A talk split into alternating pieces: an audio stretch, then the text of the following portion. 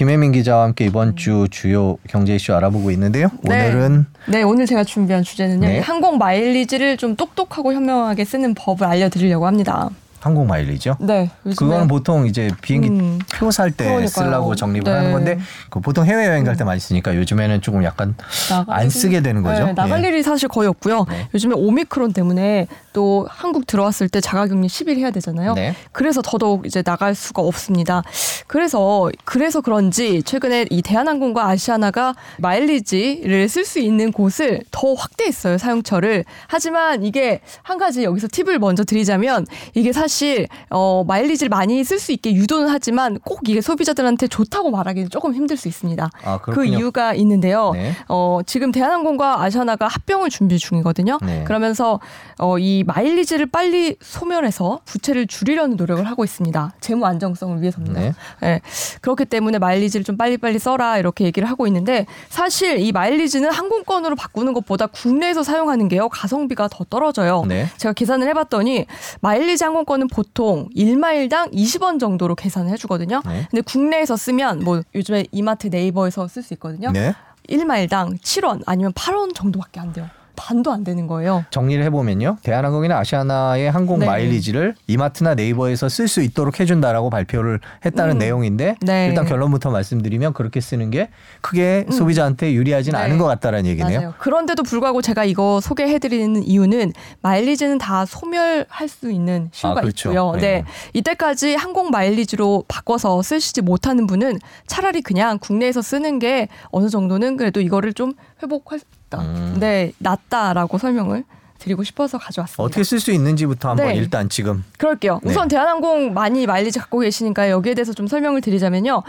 전국 이마트 매장에서 오프라인으로만 사용할 수 있습니다. 지금 나오는 거 보이시죠? 우선 적립할 때는 매장에서 7만 원 이상 결제할 때 3천 원당 1마일을 적립할 수 있고요. 사용할 때는 지금 나오는 이 CG 보시면 돼요. 대한항공 홈페이지에서 우선 1,400마일을 만 원으로 바꿔주는 바우처를 삽니다. 이걸 먼저 하셔야 돼요. 오프라인 매장 가시기 전에. 그리고 나서 이제 매장에 가셔가지고 계산을 할 때 이걸 매장에 이제 cashier 이제 점원한테 제시를 하면 되는데요. 여기서 한 가지 주의하셔야 할 점이 7만 원 이상 구매를 할 때만 어, 이걸 쓸 수 있고요. 또 네. 하루에 한 번만 사용 가능합니다. 음. 또한 가지 네이버 멤버십으로도 사용 가능한데요.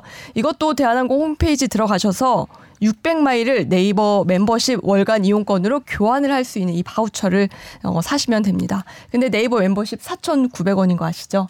사실 그래서 이것도 어, 뭐 크게 가성비가 좋다라고 말하기는 어려워요. 음. 네. 마지막에 입력한 네이버 아이디로 이거를 어, 사용하시면 어, 사용은 사실 쉽게 하실 수 있어요. 그럼 이마트, 네. 이버 두 군데서만 쓸수 어, 있는 그리고요, 건가요? 칼 그동안 이제 쓸 수 있는 다른 그 외의 곳도 있는데요. 칼 호텔, 또 한진 관광, 제주 민속촌, 키자니아 등에서도 사용을 하실 수 있습니다.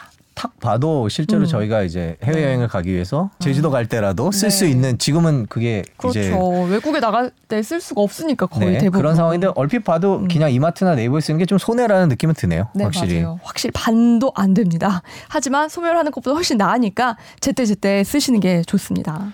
그리고 이제 네. 아시아나를 설명을 드려야 돼요. 아, 아시아나. 네. 예. 아시아는 아시아나는요 사실 대한항공보다 더 빨리 2016년부터 이 이마트에서 사용할 수 있게 바뀌었는데요.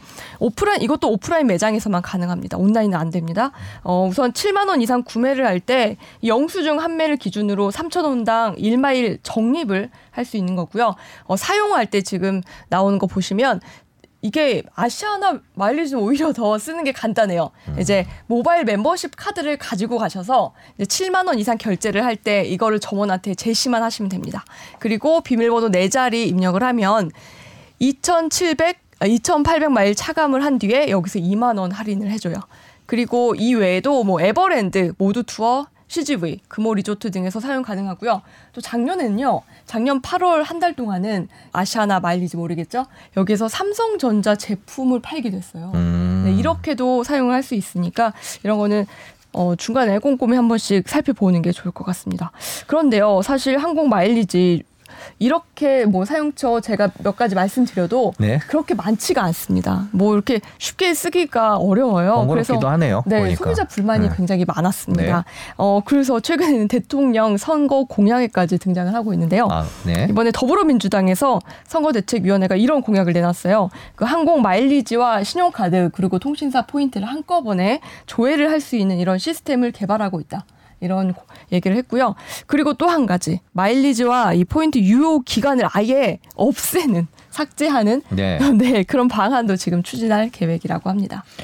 그 전반적으로 보면 이게 대한항공과 아시아나가 이제 합쳐지면서 이게 네. 부채로 잡히니까 부채를 줄이기 맞아요. 위해서 이런 방안을 내놓거나 음. 혹은 더 강화한 것 같은데 소비자 네. 입장에서는 좀 뭐좀 뭐 아쉬운 네. 대목인 것 같아요. 네. 보니까 항공 마일리지는 김효정님께서는 주말 음. 해외 항공편 받는 게 최선이다라고 음. 말씀을 하셨고 또 네. 유럽 항공권으로 받는 게 좋다라고 말씀하신 분도 있는데 뭐 빨리 저희도 그렇게 해외 네. 항공권을 살 수 있는 그런 시대가 왔으면 제일 좋겠습니다. 그죠? 네. 네.